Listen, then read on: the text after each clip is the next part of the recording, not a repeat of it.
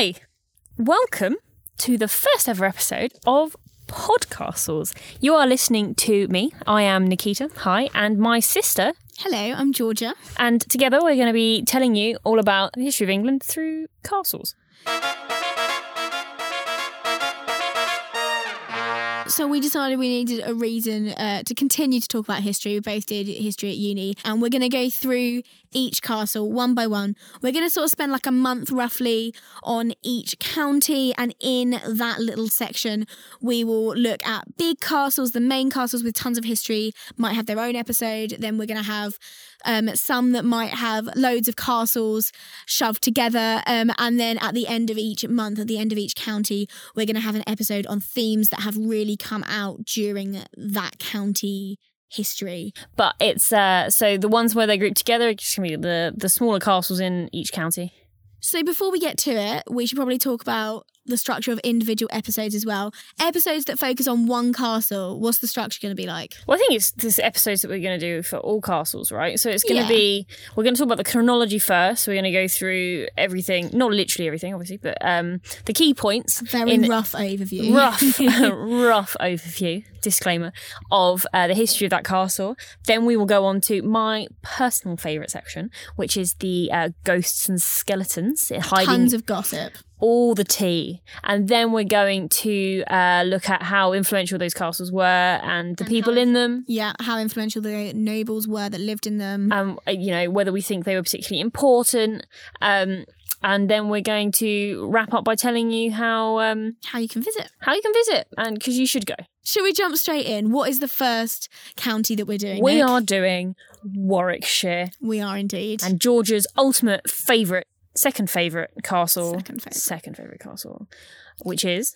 Warwick Castle. So we thought we'd start with the chronology. Um, given that you were there for three years, Georgia, do you want to go ahead and tell us all about Warwick Castle? Absolutely. So technically, Alfred the Great's daughter, Ethelfleda, I think we're going with.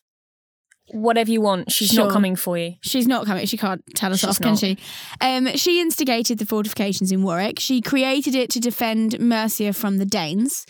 And the position was absolutely strategic. It allowed for the domination of the Roman road, the, uh, the Fosse Way, and that linked Exeter to Leicester. And it went through loads of major cities, and it was also on the River Avon. Um, the Motte is named after, but it didn't actually come until later. But despite that, many people start the story of Warwick Castle with William the Conqueror because he's considered the architect, which I think is quite cool. He designed the entire Motte and Bailey, like the wooden design. Obviously, later got replaced by stone. But also, the date for this is 1068. The Battle of Hastings, when he came and took over England, that was 1066. And he basically clearly was really quick off the mark after that and just ran around England picking the best spots, throwing up tons of castles. Before then, England didn't really have a ton of castles. Maybe that's why we lost. But, but what did they visit? I know. What did they do in their spare time? Did they not go to English heritage sites? Crazy. Um, so we know from one of the chronicles of the time, I've now got to pronounce it, um, Vitalis. We know that William raised castles in Warwick, York, Lincoln, Cambridge, and Huntingdon around very similar times. So this is when we start to see castles really go up in England. This is when we start to see like feudal organization. So he comes across whatever like dwelling was at Warwick from Ethelfleda and turns it into a Motte and Bailey. So once he designed it and uh, sort of built everything around it, what what does he do?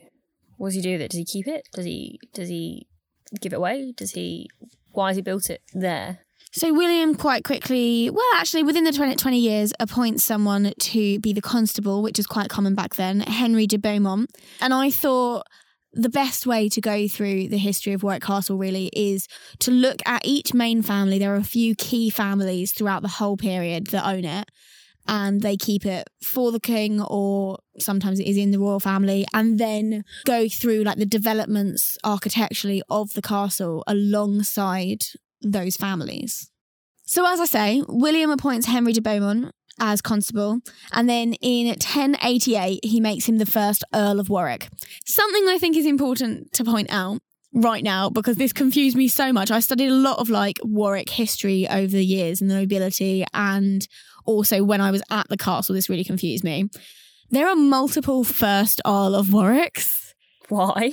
because basically every time they give up, either they die out or the king goes, "You can't have this anymore," and takes it back. It then like dies out for a while, and then when a new king or queen reopens the position and gives it to a friend again because it's always just give it to a friend they start from zero again so i think there are three sets of earls of warwick one of them gets up to like the 16th and then one of them is literally just the first and second and then it starts again so it can be a bit confusing but we'll try and keep it as clear as possible Okay.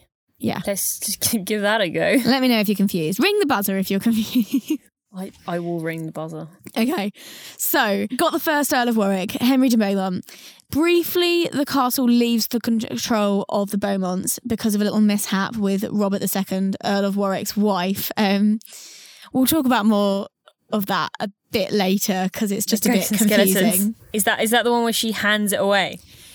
Yeah, She kind of just gives it up, right? Yeah, essentially, um, we might as well just talk about it now. Basically, in 1153, she was tricked into believing her husband was dead and surrendered control to the castle to the invading army of Henry of Anjou, who was later Henry II of England. And um, it all gets like returned later because they supported um, his mother Matilda. And we won't get too much into it because that's not as based around Warwick Castle. But yeah, basically, she just accidentally gives the castle away. Is that maybe some wishful thinking? Your husband's dead. Oh, really? Oh, shame. Great. I don't have to do the cleaning of this place anymore. It's massive. Can you imagine cleaning one of those places? anyway, it highlights an interesting point that the title, Earl of Warwick, does not always connect to the ownership of Warwick Castle. We're going to try and cover both when they do separate out, but it gets, a little, again, more confusing points to just bear with. So during Henry II's reign, that Motte and Bailey is upgraded to a stone keep. And the castle stays in the Beaumont family until 1242 after the little mishap. And um, I love that you're calling it a mishap. She it's just a little mishap. It's just, I'm really sorry. I just accidentally gave away my castle. My bad. my bad, guys. My bad. Um, That's not the only time that happens during that period, by the no, way. no, no. Yeah, I know. They there are times where they think it's their army, It's great. and it's not. When you next mess up, think about that. yeah, it's like well, at least I didn't give away my entire family's property. Like, so the castle stays in the Beaumont family until 1242. When we do get into some issues because of inheritance, there's no male heir. Obviously, that's a big deal back then, apparently. Um, the sixth Earl, he has no son. His sister Margaret actually holds it for a while and the title in her own right. We have some issues with her needing to be married in the periods where she's not.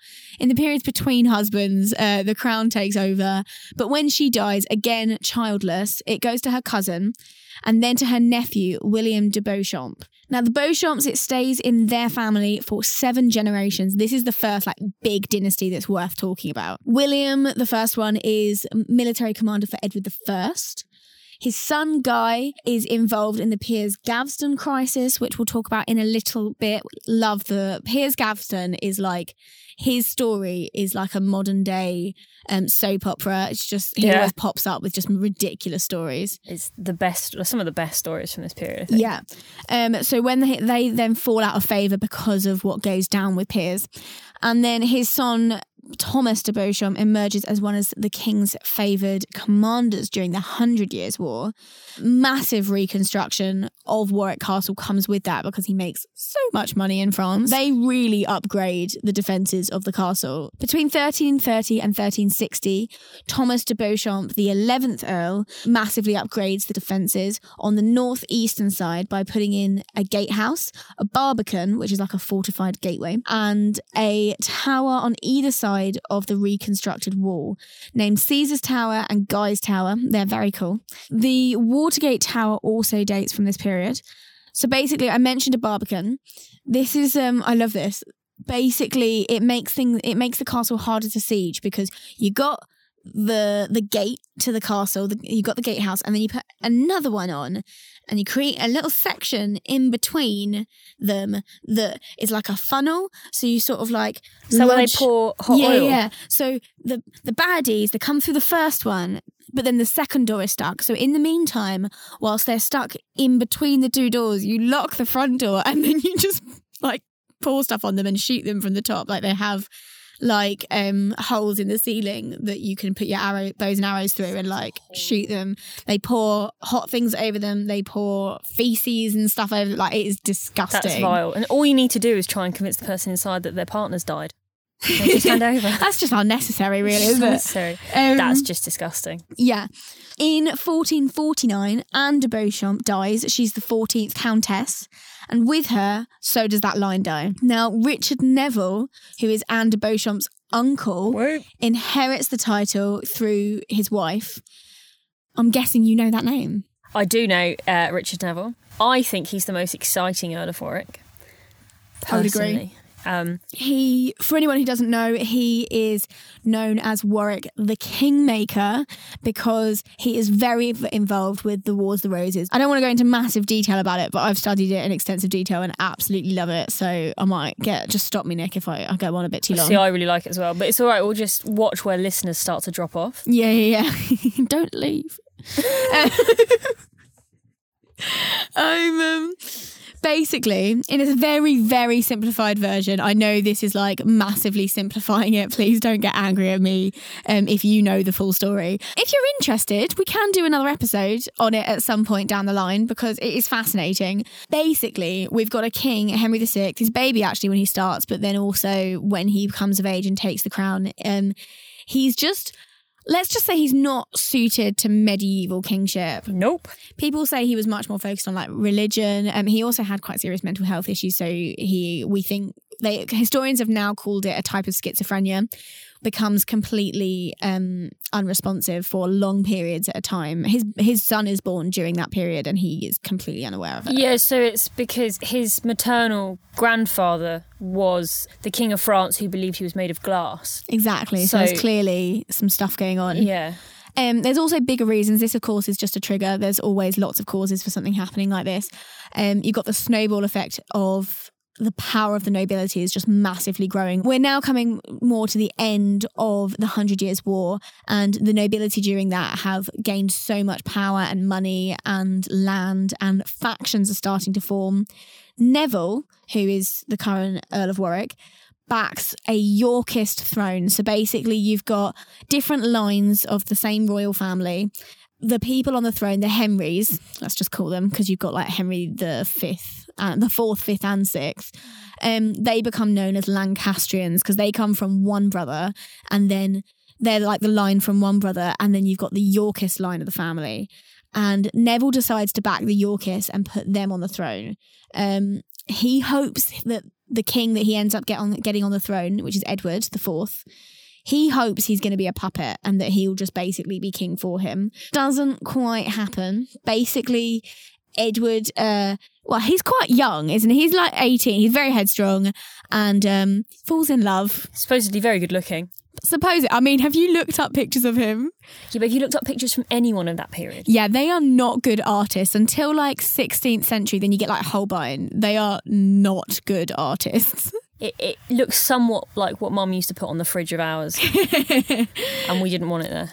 But apparently he's really attractive, and Neville is creating a deal um, with France to, you know, strengthen. That's how you should govern, really. Like you marry to strengthen in these days your um, title and your power. So he's trying to arrange something with a French princess to help with the war in France. Ed just goes, Oh, this is awkward, mate, but I'm already married. And whilst he's on his little holiday, not literally, but whilst he's touring the country, he falls in love with Elizabeth Woodville. This is also a problem because her family aren't super high up and they've lost titles during the wars and things. She has a lot of family. She has so many sisters. And because they are now part of the royal family, they have all got to have really good marriages. They've all got to have really good Well, it's titles. just good tactics, right? If you marry into the royal family, you marry the rest of your family to the most important people. Exactly. But this causes a problem for the Earl of Warwick because it means that Elizabeth's family are taking up all the key marriages and key titles and lands. Yeah, and he's only got two daughters, right? he needs good marriages for his daughters. So things start falling apart. I mean, he suddenly swaps sides and decides to claim that Edward is illegitimate, tries to put George on the throne. George is his brother. Yeah. and then he fa- they fail, they flee. He then seeks refuge with Louis the 11th of France. So he swaps sides, um, puts Henry back on the throne, marries his daughter to Henry's son. I mean, as you can see, it's going backwards and forwards a lot. Um, I always think of here the example the first thing i did when i started studying the wars of the roses is looked up the um, horrible histories wars of the roses introduction you know with the like weather guy that does the map and he's like and that was the end of that but then and does like that whole thing that is literally this story It's really maybe we should link to that in the notes. Yeah. Um it's a great like little clip to introduce yourself to the wars of the roses if you're confused. Ed gets it back. George swaps back to ed's side. So obviously, the lands of Earl of Warwick get taken away, kind of understandably, and they go instead to Edward's brother George because he's now back on Ed's side, who has married Isabel Neville, who is the Earl of Warwick's daughter, um, and that kind of makes it acceptable as well because it's still following their line, it's still in their family. George, unfortunately, makes the decision to have another go at the crown, and uh, is later executed for that. Um, so the titles and lands then go to his son, but he's only two. So It's a pretty cool execution, though. Actually, it is very cool. Do you They- want to tell- well, it's, when we say cool execution, that sounds horrible. I mean, out it? of all the ways to be it's, executed, it's well, it's theoretically in mythology. He uh, he's asked how he wants to die, and he's uh, given that privilege and- because he is the king's brother. and and he requests to be drowned in a vat of Malmsey wine. You know what? I wouldn't die. Do you know why? Drink it before I get time to drown. Do you know how big a vat is? No, no, no. I'd do it. Okay, I've just finished. gra- I've just graduated. I'm student prepped. Let's not uh, let's not test this out. Let's test it out later. If you don't understand anything that's said in the rest of the episode, we've both drunk literally a vat of wine. so the titles are under attainder, the earldom and the lands and everything go into the custody of the crown. You've then obviously got Richard III comes to be king. You then obviously got Henry VII. George's son ends up in the tower and then is executed by Henry VII, um, who is trying to quash any remaining possible rebellions to secure his uh, reign after the Wars of the Roses. This is the first time the title starts again. Title vanishes with him. So they don't give it to someone else, they just let it die. So Edward's brother George, um, his son is Edward as well, complicated. He is the 17th Earl of Warwick. And then it goes back to the crown. And when it ha- is handed out again, Resets to one. it starts back to one. we are now at the Tudors. That bit of story there took us through a hundred years, basically.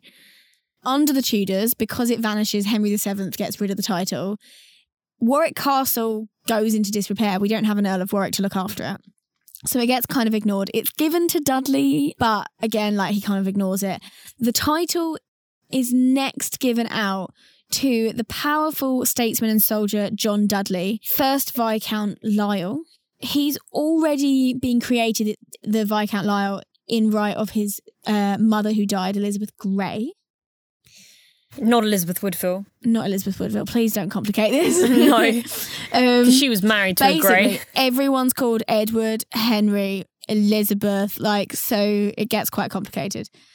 That's why it's actually easier to go by their number, like which number Earl they are. Not if they reset.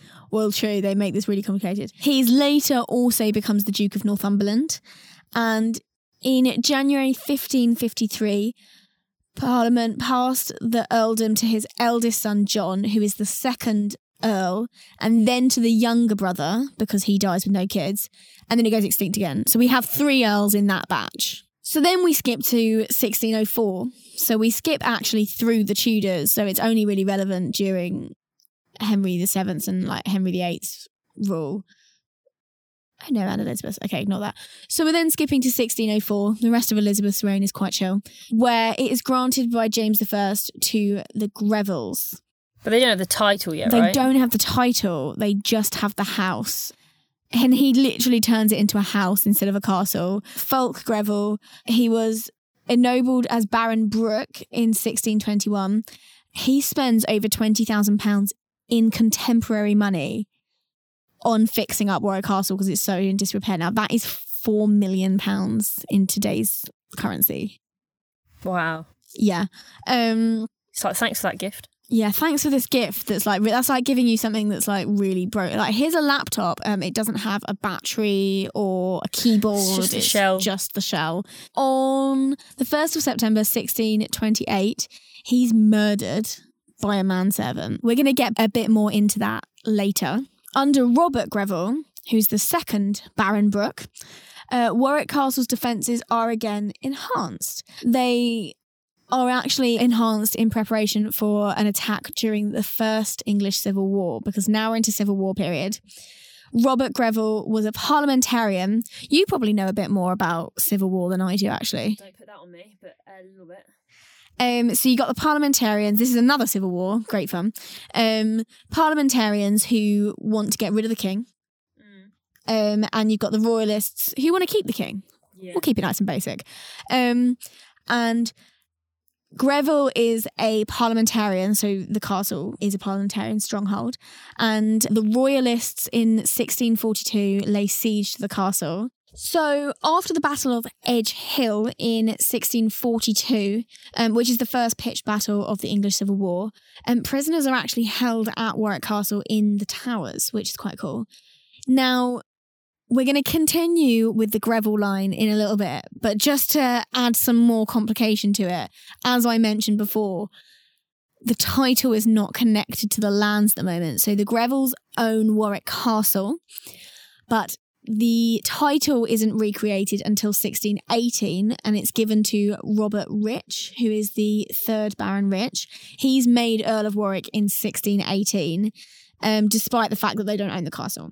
On the death of his eldest son, the Earl of Warwick then falls back into. Um, so the riches, if you like, keep the title until 1759, which is when again the title becomes extinct. But that's so that's quite a good run. They held on to it for a while. Yeah, it's a good it's a good long time. They they held that. I, they didn't have the castle though. So what was happening with the castle?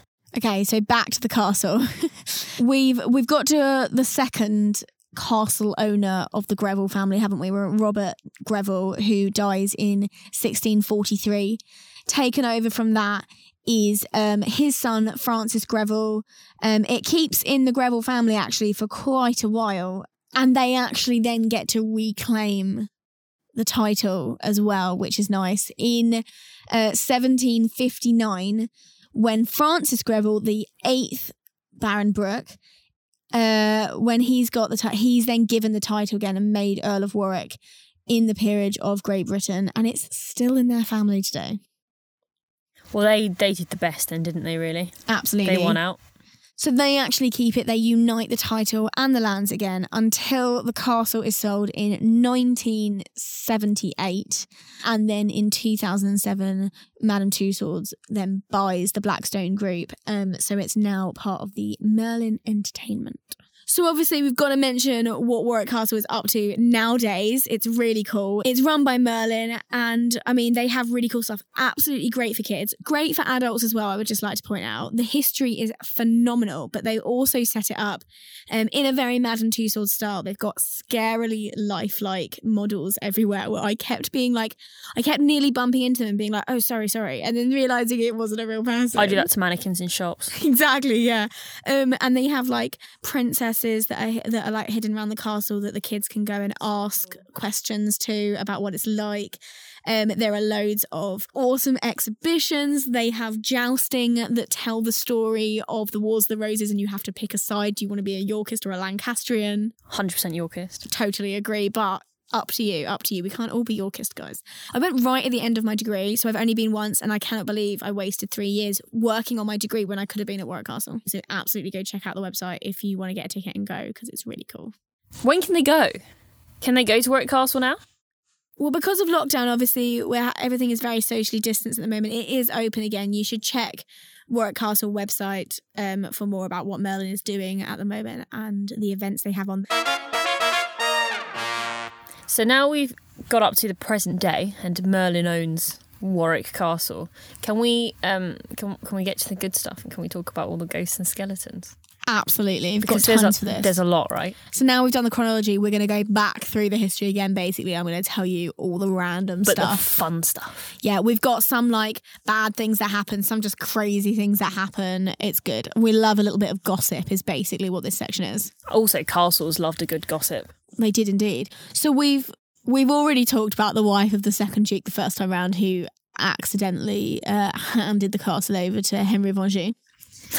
Oh, it never stops making me laugh. I don't think we can talk about that anymore. Okay, so the next thing on the agenda is Guy de Beauchamp. That's 1298 to 1315. He is involved with Piers Gaveston, as we mentioned, who is a Gascon knight and probably Edward II's lover. Um, definitely a very close friend, but it's most likely that they were lovers. Well, yeah, I think there's yeah, Um, there's a lot about that, isn't there? so Guy de Beauchamp, he forms um, one of the Ordainers, which is a group of earls. They have a load of complaints about the king, um, and they want to impose some more control and some more like roles in government of the nobility. Their main complaint is against Piers, who um, has the king's ear completely, just gets to do whatever he wants. The king does whatever he tells him to. Like he has a lot of power. Well, I suppose that's also the way they're portraying it, right? Because they can't attack Edward. Absolutely, You have to attack someone else. this is something you see loads with being like, we're not rebelling against you, we're rebelling against your advisors. So this may be a really warped perception of history. It might not be true at all that Piers had this much influence. Either way, this is what they claim. By 1312, uh, the tension is so high between the king and this group of earls um, that Gaveston surrenders to the earls under the promise that, he, that his life will be spared. Is it spared? Guess. Um, No. Guy, our little Earl of Warwick, um, takes it upon himself to seize the prisoner, bring him to Warwick Castle, and uh, give him a trial, air quotes, heavy air quotes there, um, because it is very much a perfunctory trial. I love I love how you talk about it like take initiative. It's like I took initiative to do this at work. yeah, yeah, it's like writing a CV. He's he's talking about, I'm really good at taking initiative and taking people prisoner. and what that means is I don't listen to anyone else. I just do what I want to do. So this is in the original Great Hall of Warwick Castle, and they have this fake trial, and Gaveston win- is not allowed to speak to defend himself at all in the trial, and he gets sentenced to death. Um, he's beheaded in the woods just outside Warwick. But also, as a bit of karma, the move causes political catastrophe for Guy because, you know, he's gone against the king after promising him and then kills his lover. It's not looking great for him. No. Um, he, on a completely separate note from the king being annoyed at him, Guy mysteriously dies a couple of years later. Is he kidnapped? No, definitely not anything to do with the royal family. of course. the family does get back into favour, though, as we talked in the chronology, because Guy's son has the ear of Edward III after Edward II is killed. So that's the end of that story. But we have plenty more.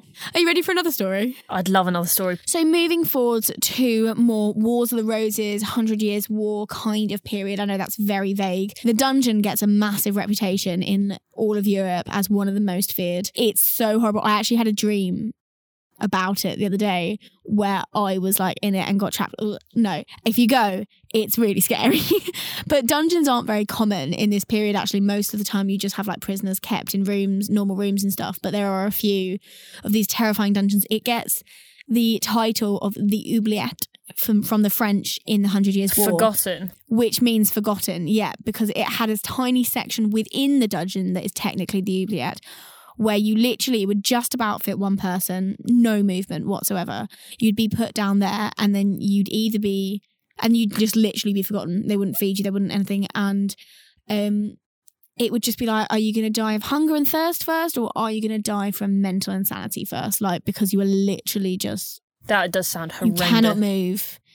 You cannot see. It's pitch black. It's absolutely terrifying. Obviously, I haven't been down there, but like the dungeon in general is terrifying.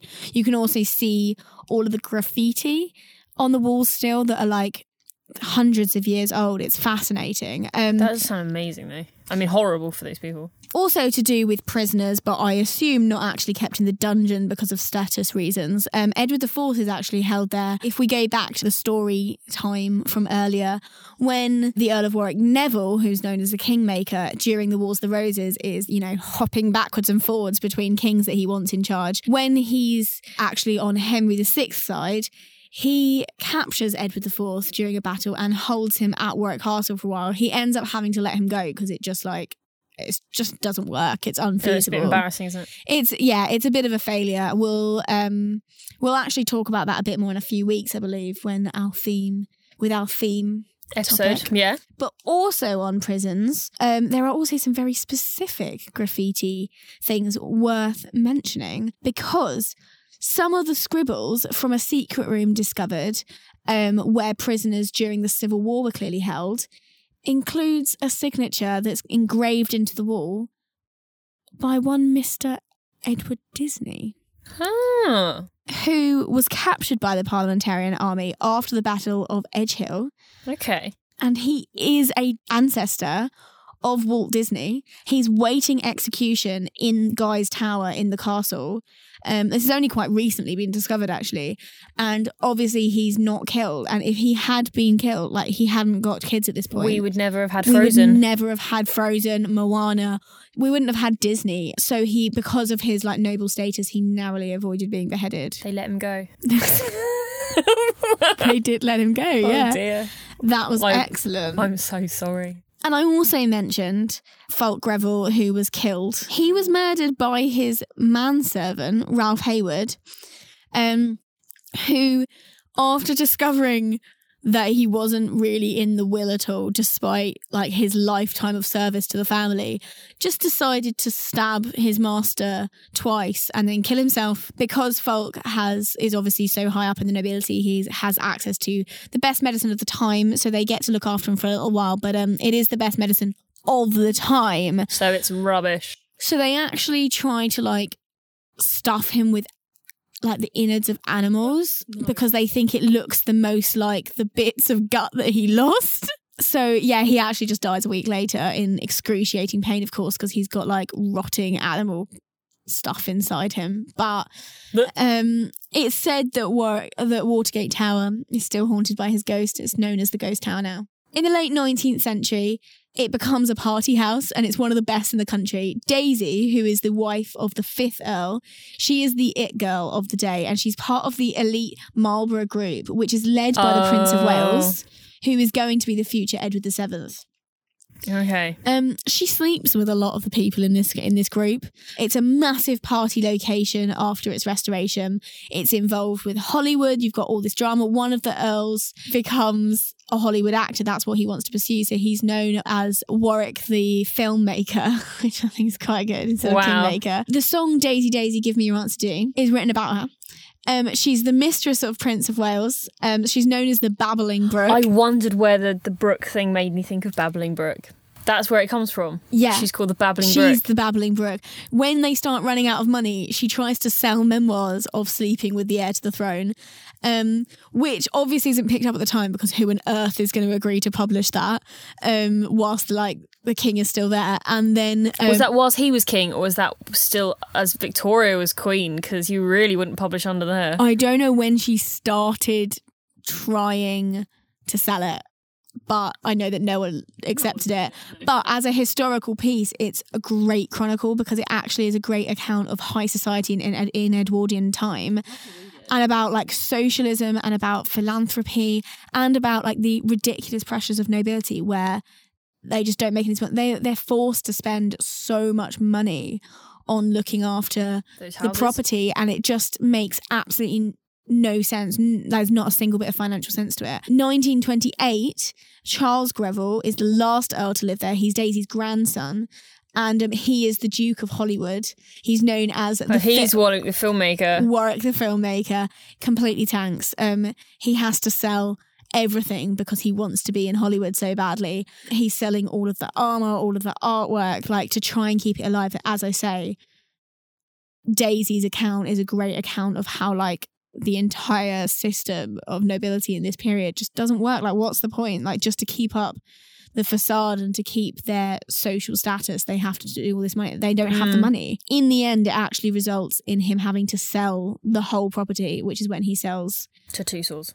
Indeed. It's quite a lot of scandal for that. We've got a lot of skeletons. It's a good one to kick off on. I'm glad we chose to start on on Warwick. So I guess now we've gone through all of that very very juicy gossip, all the tea. Should, should we talk about influence next and talk about our the influence that these places had on the rest of the country? I think definitely the final topic we really need to approach is like the importance of the castle and its place in history. Its role in society. Is it, you know, strategic and military based or is it grandeur? And that's something that absolutely changes throughout its history. The position of the castle, it's very much built for military reasons. It's on a natural ki- cliff. It's bang in the middle of England, which means you can get to Wales, you can get to the north, you can get to the south, but you can also hold the Midlands from it, really. You see throughout the medieval and early modern period, particularly, it's continuously being like reinforced and strengthened for military reasons. Um, Richard III actually does start renovations with a couple of new towers, but that's left unfinished when he died. And as we talk about, the Tudors don't really care about it that much. But those towers are completely independent strongholds from the rest of the castle with their own like ovens and stuff. So clearly it was being planned in case there was a mutiny. So it's clearly like strategically important. There's a 500 meter iron wall. And you've also got it playing a massive role in like big battles and periods of the history. So in the Second Baron's Revolt, they are loyal to the king, but Kenilworth is not. And so Kenil- the Kenilworth Castle peeps attack Warwick Castle in 1264 and ransom it. And Warwick Castle was used as a stronghold for the people loyal to the king. Obviously, Henry II tries to take it. Yeah, Success- it's clearly a big thing worth mm. taking. And whilst in the Wars of the Roses, castles specifically aren't that important to the storyline. I mean, Neville is practically running one half of it, and whether he's uprising against Edward or Henry VI. I mean, now they've got an excellent exhibition there about Wars of the Roses, and you know, they make it seem like the castle's pretty important in the background of it, whilst there might not have been like a battle there. Guess it's also the wealth you derive from the state. Absolutely. You've then got, obviously, as we've talked about, it's really involved in the Civil War. Yeah. Um, they've also got great defences. They apparently have the world's most powerful catapult there. Awesome. And um, called the trebuchet. They've also got like the prisons that are very well known. You've got The very fact that it's got a French name, the prison, it's famous. it's famous because of the Hundred Years' War. You've then got like a turn in importance though, because whilst late 14th century, um, we see the rise of like the Barbican and the Two Towers, all this stuff that we've talked about, and it becomes really important. Then it goes more to like pageantry and events. In Victorian period, um, Victoria and Albert visit it. You have the 1895 powder ball with 400 costumes. Um, Daisy dresses up as Mary Antoinette. So like you see the purpose change. You can actually see it quite a lot in the architecture. In like the windows change. You start with obviously like the teeny tiny slit windows that are used for archery to these massive gorgeous glass windows in the end, and like it becomes very ostentatious. But I don't know how much we can, how much that tells us about the castle as so much about things changing throughout history. But I do think it definitely shows that the castle is important because it keeps up to date with what key nobility need. Whatever nobility need at the time, whether they need to be military strongholds or whether they need to have a massive party house to like throw parties and be the center of the elite, it fulfills that role. So it's clearly a really important castle. yeah, and I mean, it's like the main Midlands castle, really. I would argue. us Kenilworth. well, Um, yeah, we'll, well, we'll find fair, out in the following few to weeks. be fair, yeah, and I also think it's um, yeah, the amount of castles that have fallen into they're just now mounds, or they're not. You know, there's not really a lot to go on, and we now know because we've researched a lot of them. Um, Warwick is amazing to look at, and it's very impressive. And part of that might be because it's just been really well kept. And, yeah, but, but you could say that's because, you know, like a company now own it. But only recently, in like the last 30, 40 years, did they take, did a company take over. Until then, the title was survived, like survived. And I mean, it still does, but the title survived and that family kept it up to date. They literally crippled themselves looking after it. That's how important it was. I guess ultimately, I mean, I, I only really did earlier history. So the uh, Warwick the Kingmaker, he really did kind of he, he really kind Carry of this the make or break war. a lot of those things. He obviously declined and then died, but especially getting Edward on the throne in the first place. There's a reason he's called the Kingmaker. It's because the saying goes that whoever he wanted on the throne got it. well, he's making the match for the for the monarchy. Without him, I I don't know how that would have gone. I definitely think that. And then you've got the fact that, you know, they're so important in terms of the Piers Gaveston crisis and you- throughout these key families that we've talked about, which make up pretty much the majority of Warwick history, are massive players. So I think, I don't know about you, I would conclude that the people in Warwick Castle were massively influential and important people. Mm. And also the castle itself as a structure where it is, yeah. as where it is and how it's built is massively important in a load of key Fights. key issues in Yeah. English history. So I think by that nature, there's literally no way we could argue it's not important. So that's the end of our first ever podcast episode together. First ever episode of Podcastles. Thank you very much for listening. If you're still around, thanks. If you liked this episode, if you agree with us, if you disagree with us, let us know. You can get in touch with us by going to Twitter, Instagram, Facebook, wherever you like, Podcastles. On our blog. On our blog where we will have the show notes of this episode if you want to check out where we've got our research from or if you want to have a look at that um, video from horrible histories www.podcastles.co.uk you can also email us podcastlespodcast at at gmail.com. gmail.com i forgot it for a second there And uh, we will see you next week. for kenilworth castle Bye. bye